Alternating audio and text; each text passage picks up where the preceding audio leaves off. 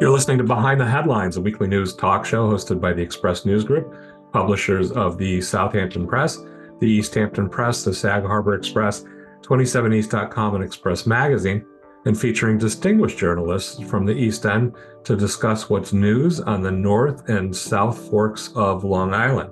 I'm Bill Sutton. I'm the managing editor of the Express News Group. I'm joined today by my co-host, Annette Hinkle, the arts and living editor for the Express News Group. Good morning, Annette. Hey, Bill. How are you? Good. Our panelists are our regular Denise Civiletti, editor of Riverhead Local. Good morning, Denise. Good morning. Joe Werkmeister, staff writer for Newsday. Good morning, Joe. Good morning. How's everybody doing? Good. And Chris Walsh is joining us again. He hasn't been on for a little while. He's the senior writer for the East Hampton Star. Good morning, Chris. Good morning, Bill. Good morning, everyone. Good morning. Well, before we start, I just wanted to make a little correction. Last week in our conversation about the South Fork Wind Project, I had erroneously said that fishermen, commercial fishermen and recreational fishermen would get some of the pilot payments that the developers are paying to the town. It's like $30 million over 30 years. That was incorrect. What I should have said is the East Hampton Town Trustees will be sharing in some of that money, and had said that hopefully some of that would be directed to the fishing industry, but I don't know that that's the case. So I did want to correct that. We had a reader who had reached out to the radio station to help us correct that. My apologies for that. Moving on. So I wanted to start in East Hampton, Chris, and talk about the proposed senior center there, which has been in the works for a few years now, but I think we recently heard about the price tag for construction of that, and it's like $32 million, which seems like a lot of money, but I think everybody's pretty much set to move forward with that. They were talking about, minor cost cutting efforts that they could do, but everybody recognizes the need for it and the need to get it built, and kind of, I think the attitude was the price is the price, right? Right. Well, a few things on that, Bill. I think, this is an affluent town and we've got a growing 60 plus demographic. So, in a lot of ways, there's reason enough to say go for it. Nonetheless, of course, we should keep an eye on how our tax dollars are spent. Sure. A couple of people came to the public hearing to talk about that and urge them to maybe tap the brakes or take a harder look at the costs and all of the amenities that are planned for it. One of them was former councilman Jeff Bragman, who in his 4 years on the board was very often the voice of let's slow down here and know before we go, as he used to say. It's a lot of money. It has ballooned over the years, as another resident pointed out. You can quibble with the design, and some people do, but the interior certainly looks like it's a beautiful, bright space that will have a lot of amenities. And they break ground around mid-2024 with scheduled completion the end of 2025. So I think there's a lot of excitement, especially if you've seen the existing senior center. It's an old building. It's not quite large enough to accommodate. And as I say, with the growing demographic of 60 plus, and a lot of the programs that are desired, I think, in town so that people 60 plus can remain active. One other thing I would say about this that hasn't been discussed is that, the Surgeon General has spoken about loneliness being an epidemic and being a real hazard. It's Nicholas Kristof in the New York Times writes about how loneliness or people living isolated lives alone, it's akin to having 6 drinks a day in terms of what it could do to your physical health. Wow. Things such as that, a lot of ills such as smoking and whatnot. This is as bad, allegedly. And you may see that in all of the opioid addiction across the country and deaths of despair and such. So I think that's something that hasn't been said, is that, a place for people to come together and socialize and remain active with classes such as yoga, meditation, physical fitness, et cetera, it's a pretty good thing. So it's an exciting thing, but it is a costly thing that we're taking on here. Are they going to be expanding some of the services from the current senior center? I mean, are there going to be, I mean, as far as meals and, you know, and that type of thing, or is it going to be about the same, just in a newer building? I think there is call for more, and Supervisor-elect Kathy Burke-Gonzalez talks about this very often about senior services and also mental health among teens and such too. So she's so plugged into that, I think, with the Human Services Department. Yes, I think the plan is for more, and because the expectation is that more people will be served as time goes on. Yeah, it looks like they were going to have a really large kitchen too, right? Like the food service thing. It seems like it was going to be largely expanded, which makes sense, I think, right? Exactly. Yeah, they do serve. Don't quote me on this. I thought it was something to the tune of 550 odd lunches a week. I hope I've got that right. Thereabouts. And they also, right, and they make frozen meals to deliver to people at home as well, or for pickup. So again, there's a lot of focus on making sure that shut-ins are part of the community, are receive wellness checks. Yeah. Once again, this town skews older than the average, you know, countywide, nationwide, and continues to age out a little bit, right? Right. I mean, as time goes by, it's just going to be the older population. I was just go ahead. Sorry, Bill. Yeah, I was just going to say, you know, as you think about what the responsibilities of a local, you know, town government, you know, what should they be providing for their residents? Something like this would seem to really be, you know, in line with what you would hope. You know, your local government is spending some of the hard-earned tax money on it and supporting that population. As you said, you know, it's an older demographic there in East Hampton, and these services are, you know, needed. And there's a lot of people as they get older who are struggling to, you know, have enough food on the table and are, you know, in financial difficulties and rely on those services for food. It's very important, obviously. And then, you know, this project also falls in line with the town's, you know, kind of larger goals of trying to become more, you know, green energy, and the design of this, you know, was focused on, you know, those net zero, net carbon zero, however they call it, part of that goal as well. So. Is that what's accounting for some of the higher prices, or is it just inflation and supply chain stuff over the last few years? Right, Bill, that is certainly part of it. You know, the town declared a climate emergency in 2021. I would say that the town's been pretty forward thinking when it comes to climate change and renewable energy. So yes, the plan calls for solar canopies, and allegedly they will make every effort to be net zero. The commercial kitchen is one thing that could be an impediment to that. But yes, you could design this and build it for less were you to jettison things like the solar canopies. But again, thinking forward and thinking long term, and this is a facility that, you know, is expected to last decades. The climate emergency declaration compels the town to make every decision through that lens, you know, of bending down the emissions curve. So to do it at the front end is probably cheaper in the long run as well. Yes, you could save some money by foregoing those things, but in a year in which we've seen temperature records broken all over the place, including this very week, if I'm not mistaken, seems like the right thing to do.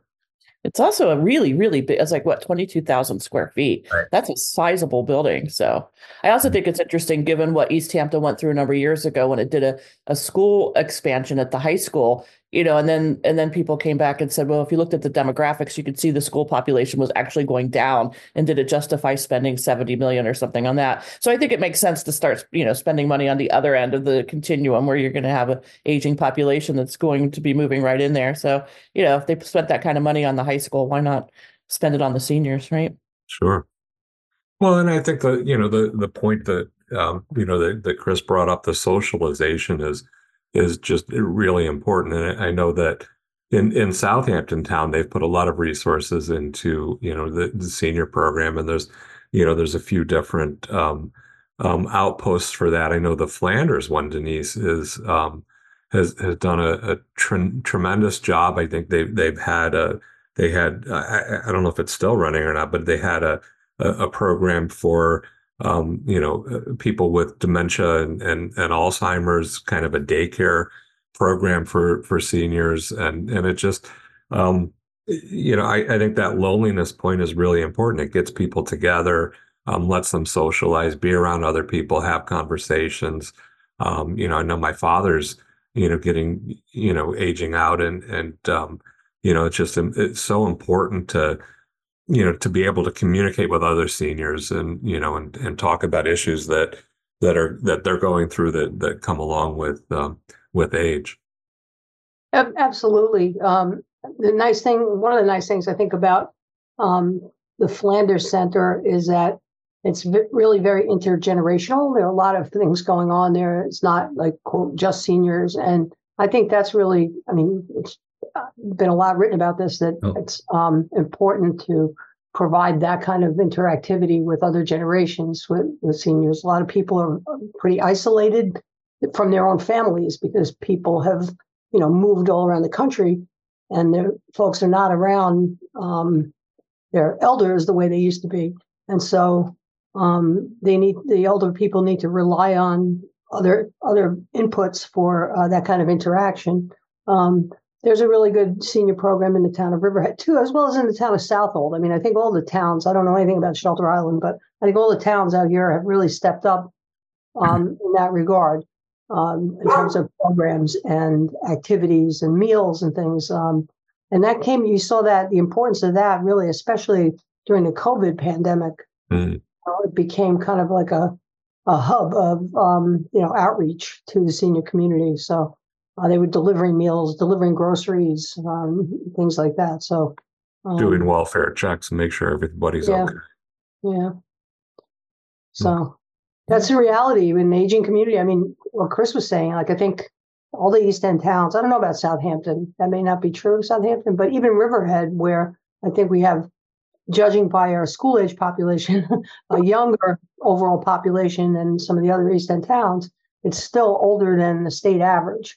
And so, there's people of family rearing age or moving away to start families, and there are fewer younger people around. And, that's like a really big issue that really transcends a lot of this, is like, the impacts of this aging population on, our government, our society in general out here, when, the people are the demographic that always provided things like volunteer fire and ambulance services, or those folks are no longer around in sufficient numbers. And we see, people having a hard time recruiting for those agencies. But, we're going to see, I think, an increase of local government tax dollars going to support those services, whether it's, senior, interaction with seniors and meals and things like that, or just providing emergency services and things. So I think this is an issue that it touches a lot of other issues. And it's good that they're making that investment. I don't know anything about what the senior center is like now in East Hampton, but it could use some refreshing. Yeah, so that's a great thing. Yeah. So what's the what's the status of the East Hampton project at this point, Chris? Are they're still talking about it, or they're ready to move forward, or they're having hearings? They're about ready to go. The public hearing happened. Drew comments. The record was left open until, I believe, yesterday. Mr. Bragman was going to submit some comments. But if you recall his time on the board, it was tense sometimes. And that's a word. I think the town board is ready to move with Supervisor-elect Burke-Gonzalez about to assume that office. I imagine she would be very gung-ho to make this thing happen sooner rather than later. And she's been involved with this project since the beginning, right?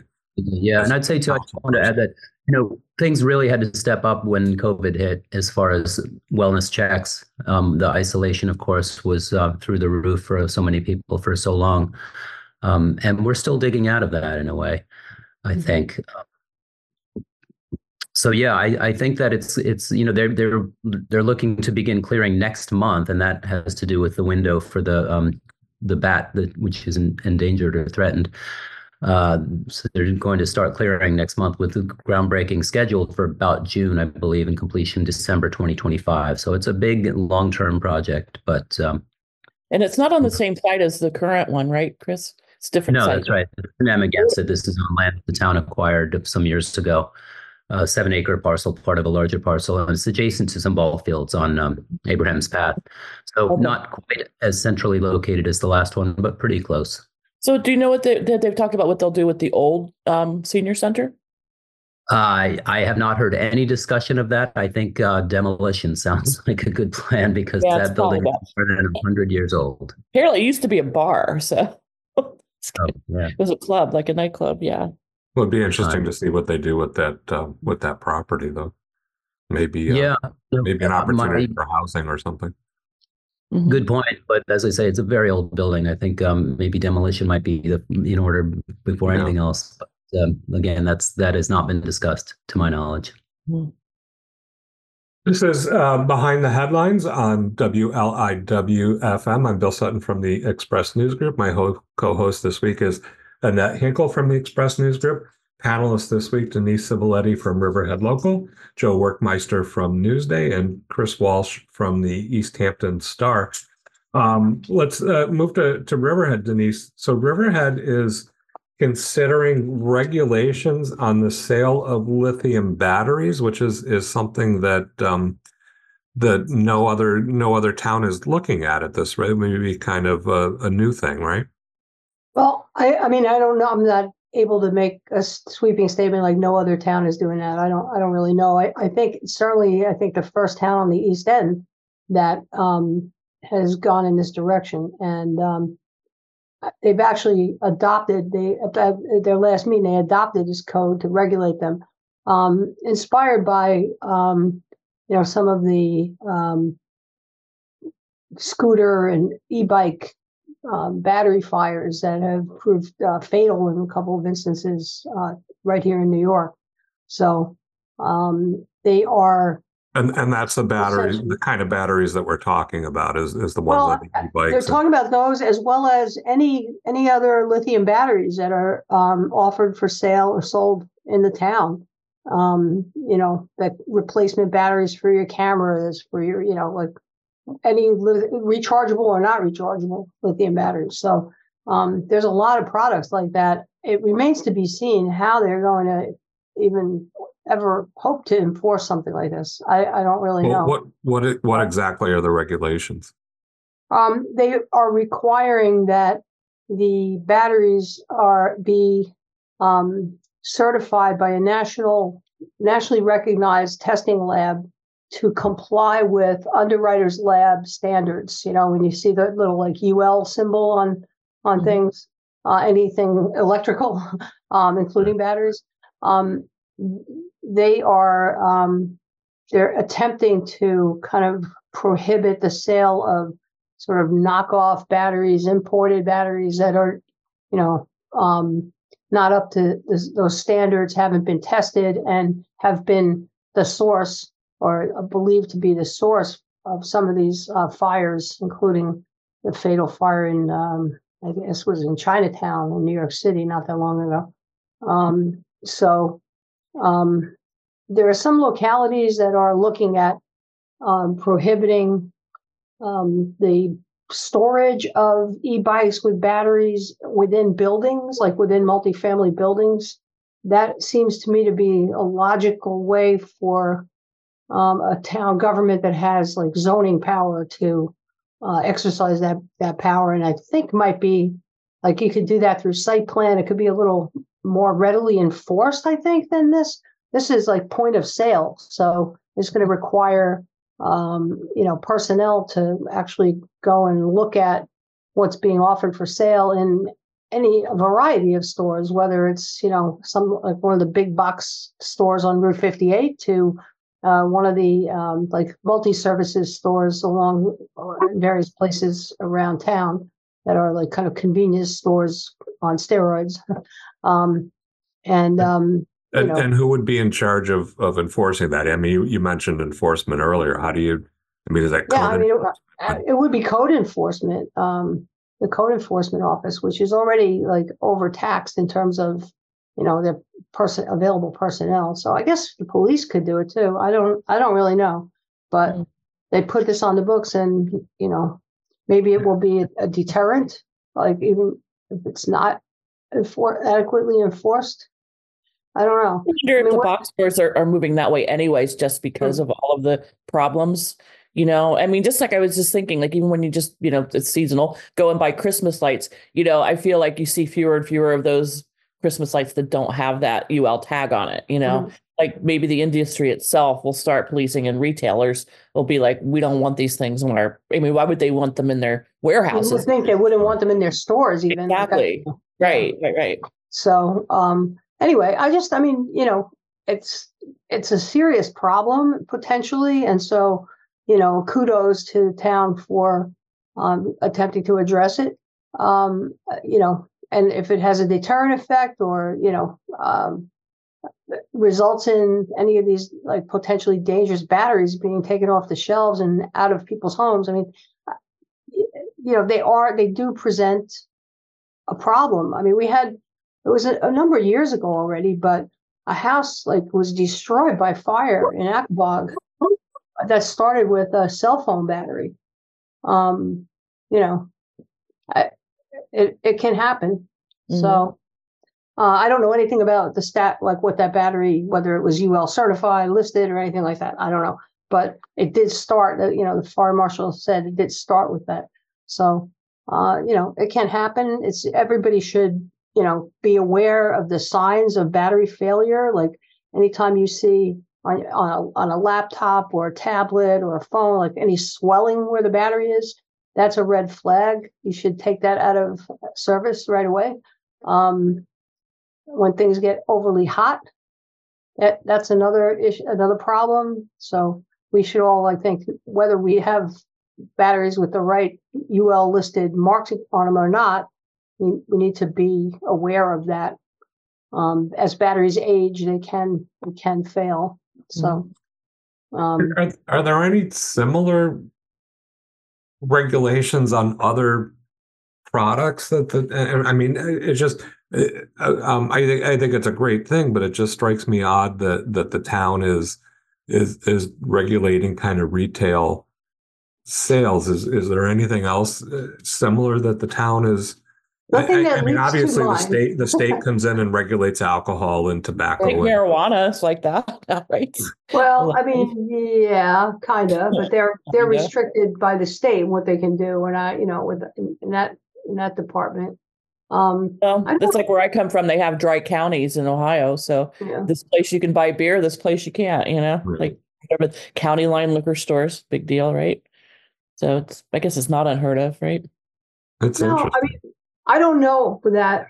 I just don't know of any other like particular product that the town has stepped in and said, you know, I mean, like New York City, there's a lot of different rules and regulations about things, you know, but in terms of a local, you know, town out here, Riverhead anyway, I don't know of any. I could be wrong. I mean, I haven't gone through the code looking for that, but, Good for them. Did they explain their motivation in it other than? Well, just, you know, what was happening in the news, you know, what they've heard about and that it's a danger. I mean, they started talking about these batteries kind of in relation to, I think, the battery energy storage facilities, because they adopted this code and it was pretty controversial that they adopted this code that allows those facilities in town.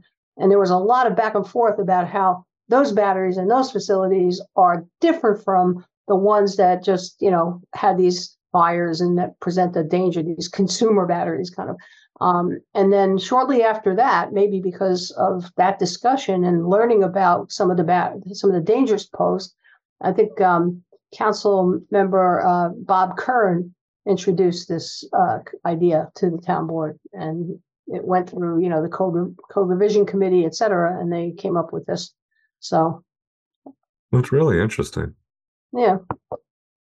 It's a good thing for people, honestly, to be aware of. It's a really important, consumer protection issue that everybody should, be up to speed on and pay attention to, because it can be dangerous.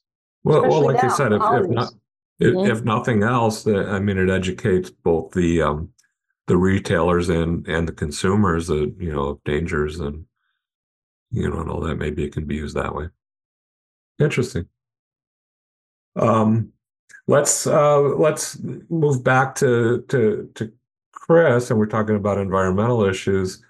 I thought this story was really interesting, and I know that we wrote about it and you wrote about it. The Nature Conservancy wants to begin a program to restore salt marshes on the East End, including Accabonac Harbor, Mashomack Preserve in Sag Harbor, the Shinnecock Nation territory, and I think a couple other, Bellport and a couple other areas. The salt marshes that have been destroyed for hundreds of years in an effort to kind of bring back that original ecosystem, right? Right. The East Hampton Town Trustees took this up recently. I think it was around the end of last month. There was discussion. John Aldred of the trustees presented this to his colleagues. Mashomack on Shelter Island, just to clarify. I think you said Sag Harbor, Bill. Oh, my mistake. I'm sorry. So, yeah, it's nearly 25 years since the West Nile virus was discovered in mosquitoes in and around New York City, and that can sicken people pretty seriously.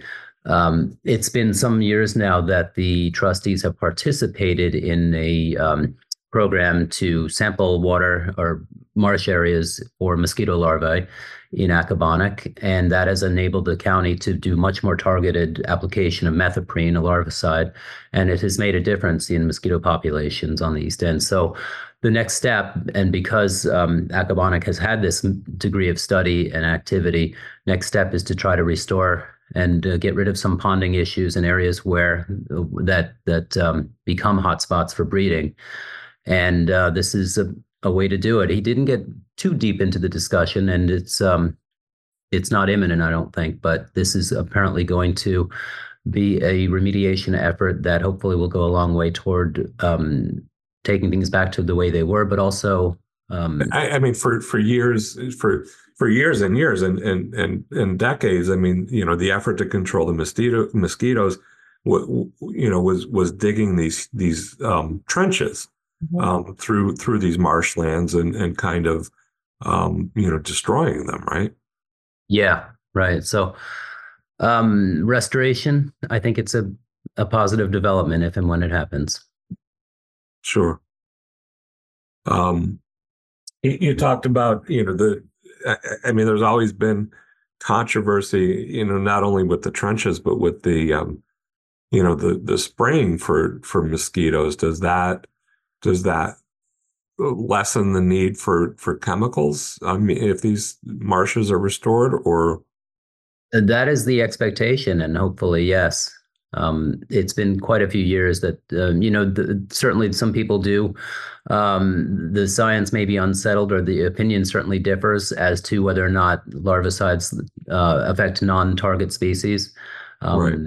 There is a relationship between mosquitoes and crustaceans, for example, and the reasons are many, perhaps. But lobsters are not around our waters as much as they used to be. That's probably to do with temperature and perhaps a combination of stresses. But as I said, it's not just West Nile. Mosquitoes can carry a number of viruses, and if this can control that population, certainly a positive.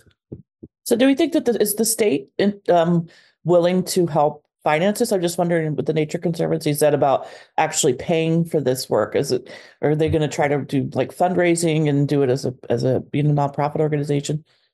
I don't believe it came up. You know, I'm sorry to draw a blank on that, but I don't think that was discussed yet. Yeah, I just want to, because I feel like, you know, the Nature Conservancy, they definitely, you know, do a lot of fundraising, but I'm wondering if those kinds of projects they would try to do on their own, or maybe try to, you know, get funding from, I'm guessing, state, right? I think NOAA was involved too. I don't know if that had to do with funding or just helping them to administer the program. That's the National Oceanic and Atmospheric Administration. What's their involvement? You know, Bill, the issues come and go. And as soon as we finish one, it's on to the next one. And it's almost out of sight, out of mind. So thank you for bringing that up, both of you, because, yes, in the very first sentence of my article on the November 30th issue, it says right here, if the Nature Conservancy's proposal to the National Oceanic and Atmospheric Administration for funding of 5 such projects on Long Island is accepted. There you go. Thank you, Annette. Sure. I'll be your editor today, Chris. It's like, wait a minute. Apparently, I need one. Well, it's an interesting project, and you know, and I think that, you know, we see proposals like this to help, you know, restore the damage that we've done over years, and you know, and centuries, and to try to counter some of, you know, the changes and changes that we're seeing probably from climate change or whatever. I think anything we can do to kind of help that ecosystem to, you know, return to what it was is that would bring back some of that eelgrass that they've been trying to get to regrow out there in the bays. Hopefully. I don't know if that has anything to do with it, but you know, couldn't hurt, right? It's very much needed for habitat. Mm-hmm. You're listening to Behind the Headlines on WLIW-FM. I'm Bill Sutton from the Express News Group. My co-host is Annette Hinkle from the Express News Group. Our panelists this week are Denise Civiletti from Riverhead Local, Joe Werkmeister from Newsday, and Chris Walsh from the East Hampton Star. Let's go back to Calverton. It's our favorite topic. Denise, the Enterprise Park there.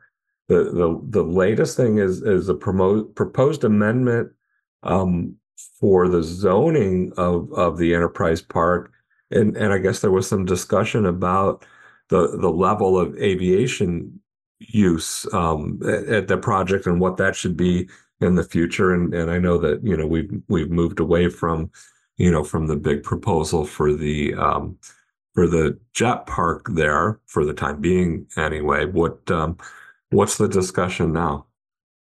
Well, this kind of grew out of that actually, because the town board members, incoming supervisor-elect Tim Hubbard and his running mates all said, you know, they do not favor like sort of heavy duty, not to be too technical, like heavy duty aviation uses there. And that was never anybody's intention along the way.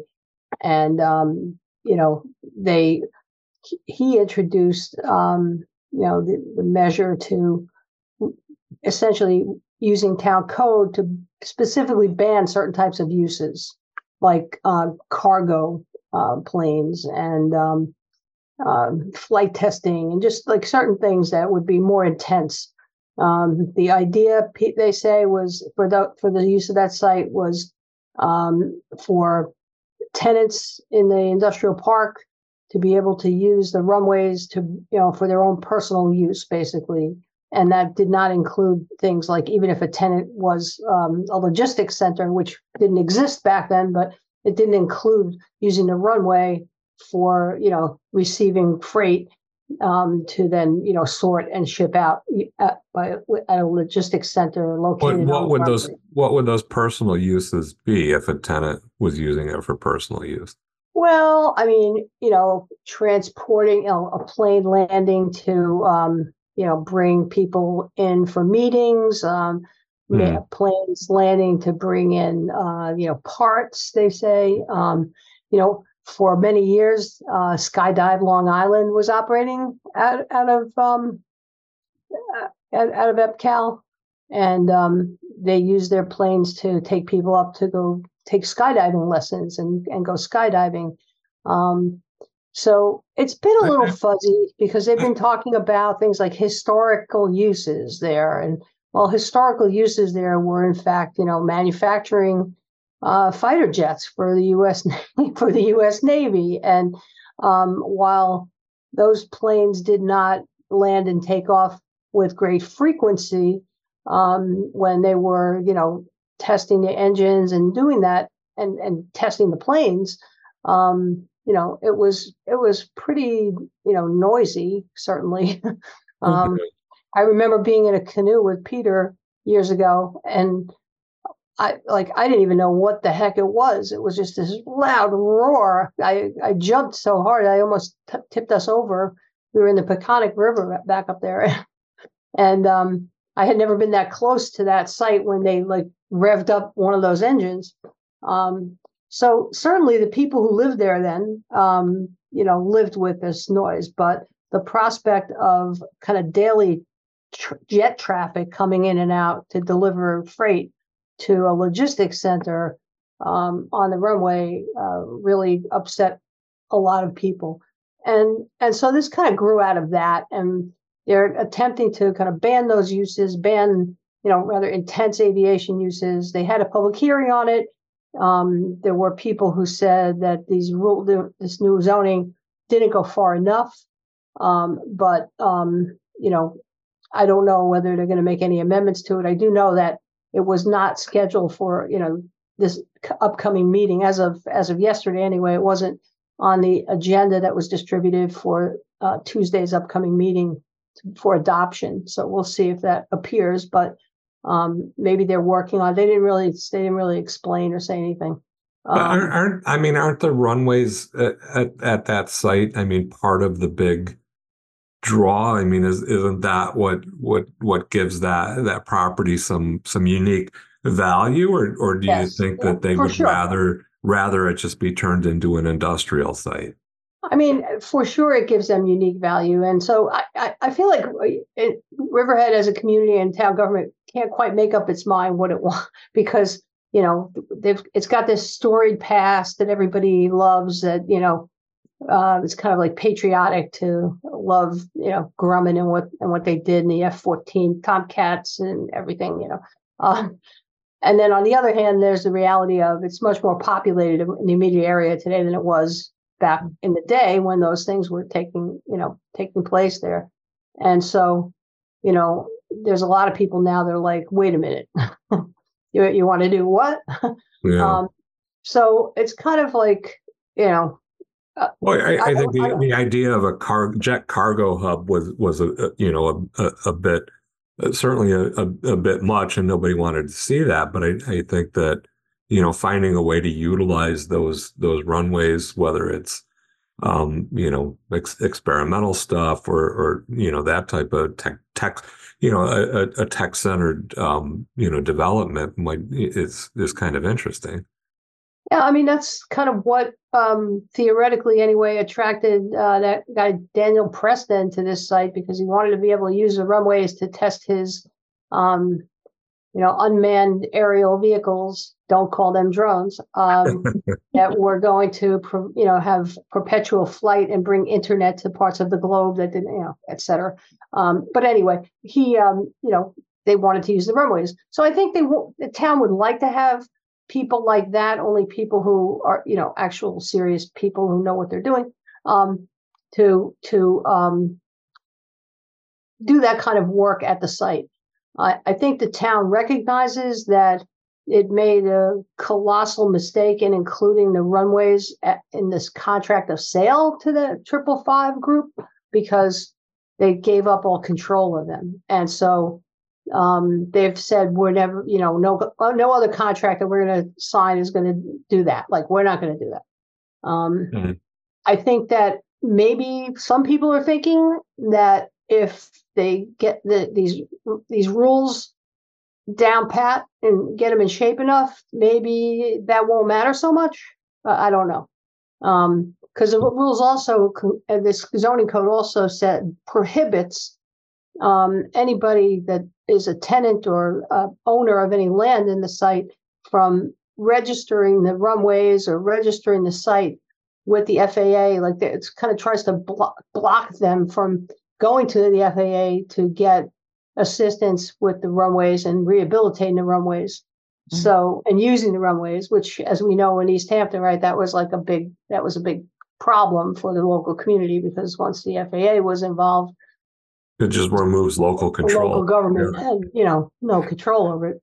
So I don't know. I think it's kind of like maybe on their part, sort of a multi-pronged approach, and we'll see what happens. I mean, I feel like there's a chance anyway that that Triple Five, that deal's not done yet. I mean, they told me that they've been trying to get the town to talk to them again and to pursue, that contract. That contract had the existing contract anyway, has in it the former contract, because they terminated it, has a provision in it that said that prohibited the town from changing the zoning for 5 years after the closing date, so that the town would not, if that contract were in effect, the town would not be able to do what it's planning to do or considering doing with these new rules. So, have we seen any litigation yet from on the Triple Five end? No, we haven't. So I don't think, they said that they've been talking with the town, because I asked them about it, because both the town and town board and the IDA acknowledge receiving correspondence from their attorneys. And so I asked that the IDA and the town board wouldn't say anything more. They just acknowledged that they had correspondence from their legal counsel. So I went then to Triple Five, and then I got a response from their PR guy, who said he just sent me like an email chain sort of from the attorneys, who are like kind of high-powered litigation, contract litigation lawyers. So I don't know. Some litigation, a statement from them or from Triple Five written by the attorneys saying, we reached out, we're interested, we want to talk with them, we're interested in pursuing this. So I feel like it's kind of still all up in the air. I mean, do you think there would be any, do you think the town board members would have any interest in doing that, given the public backlash to the proposal? They say no, absolutely not. I think there's January's another day, though, right? Yeah, I think there's a chance that if they get the zoning code in sufficiently locked down to prevent that kind of intense use, there's a chance they may go back to the table and talk to these folks, because they did a lot of the groundwork, to get there. I don't know if they would be able to pry any more money out of them or not, but I imagine that Triple Five would really like to close this deal, because it was a good deal for them in terms of the price of the land and stuff. So, $40 million for 1,644 acres, that's just under $25,000 an acre. That's a pretty good deal for a piece of property like that, zoned industrial on Long Island. With runways. Runways, or maybe even without runways. I don't know. So would be pretty wild if they ended up with Triple Five after all this in the end. Yeah, anyway, I sure would. I mean, I'm coming from a place where Joe, like, is anything not possible in Riverhead? I don't know. Anything's possible. Definitely. Nothing's so I feel like done, right? I still feel like it's more up in the air than the facts on on the surface it would indicate, and we'll see. I don't know. You never know what a judge is going to do, too, if it ends up being litigated. If it ends up in court, yeah. So, should be interesting. So let's pivot back out east. Christopher, you had written a story about the proposed traffic circle in Montauk between Fort Pond and Fort Pond Bay. It's the five-way intersection there that's I guess there's some safety concerns, but it's also trying to correct some of the flooding there that happens all the time, right? Right. I just say this is an affluent town a little while ago? Yeah. And yet we've got some areas that look like a developing country still sometimes. And that's one of them. I've driven through there through about a foot of water. It can be pretty outrageous. And that's the topography in a way. You know, there's the elevated railroad tracks, but it's otherwise very low lying. You've got Fort Pond on one side at that intersection and the bay a short distance away. And then this curious confluence of roads that can be confusing. It can be dangerous. Jim Grimes, who's a town trustee, but also a landscape architect or designer, I don't want to get that wrong, has a shop right there. There are other businesses there, Mickey's Karting and a couple of other businesses right there. So they've been witness to accidents. They've been wading through, if you will, the water when it happens. And when you have these events in the winter and it all freezes, it's, you know, we can do better. So it makes a scary intersection even scarier when it's icy, right? Yeah. Am I crazy, or wasn't there a movie with maybe Rob Lowe back in the late 80s that has a scene of that hairpin turn? I think there is, and maybe there's an accident there. So a movie buff maybe can check me on this, but there's a hairpin turn as industrial turns on to second house and vice versa. And that's where the overwhelming majority of the traffic is. But there are other roads there too, some other spokes leading to that hub. So a consulting engineer discussed this with the town board earlier this week. And, you know, that was a last minute addition to the agenda because it's been discussed a lot. And the Montauk Citizens Advisory Committee has been talking about this for a long time. It's a project that really needs doing, but there's still no timeline on it. Are most people in favor of the traffic circle? Because I know there's not a lot of traffic circles the further east you go. I'm a big fan of them, and we have them all over in Riverhead and even more, you know, more and more in Southampton town. But funny, I think I've heard it said that, you know, Americans just don't get these things, whereas they may be more common and accepted in Europe. But I think when they do come in, and if you think of the one at Route 114 and the confluence of streets there, Baiting Hollow, is it? When it was put in, I think it's helped because it necessarily slows traffic. So if there are collisions, they're pretty low impact versus what you see at a traditional intersection.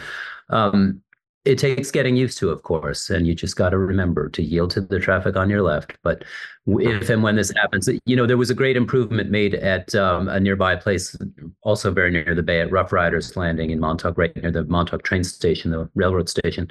So again, you know, government moves slowly, and that's partly a sign, but. Well, and they wanted to get the people nearby wanted to be done before the summer season, right? Exactly. Jim Grimes was adamant about that. Said, please don't do this at the height of the season. Of course. Can I ask, is that, I get the sense, is that's a fairly industrial kind of area, though? It's not like a heavy through traffic kind of situation there, I'm thinking, right? Yes, to the first part. I would say that not so much. You know, off season, it's pretty quiet out here now, but in the summertime, you know, that's pretty well trafficked in the summer. Even as a cut through, I guess, to get around. Yeah, exactly. I, for one, do not like turning left on from Industrial Road onto Edgemere in the summer. You've got the Surf Lodge right nearby, and it seems like tens of thousands of very beautiful young people walking along the side of the road. Speaking of beautiful young people, I believe the movie you're referring to is Masquerade, circa 1988. Okay. Thank you so much. Isn't the Lobster Roll also depicted? The Lobster Roll advertises it on their menu. All the famous people that have eaten at the Lobster Roll, including Rob Lowe and Meg Tilly, during the creation of Masquerade in 1988. Beautiful. Just for, you know, just put it out there. Really I know what I'm watching this weekend. Is that available on Netflix? Oh, I'm sure it is. They might pay you to watch it at this point. The part I really remember about that movie is the scene in the Lobster Roll. You just hear a server off camera ordering lobster rolls as if that is the only thing that is served there. And it's been a while since I've been there. Maybe it is. I don't think so. No, they have other things now. Yeah, I thought so. I actually worked there one weekend about 11 years ago.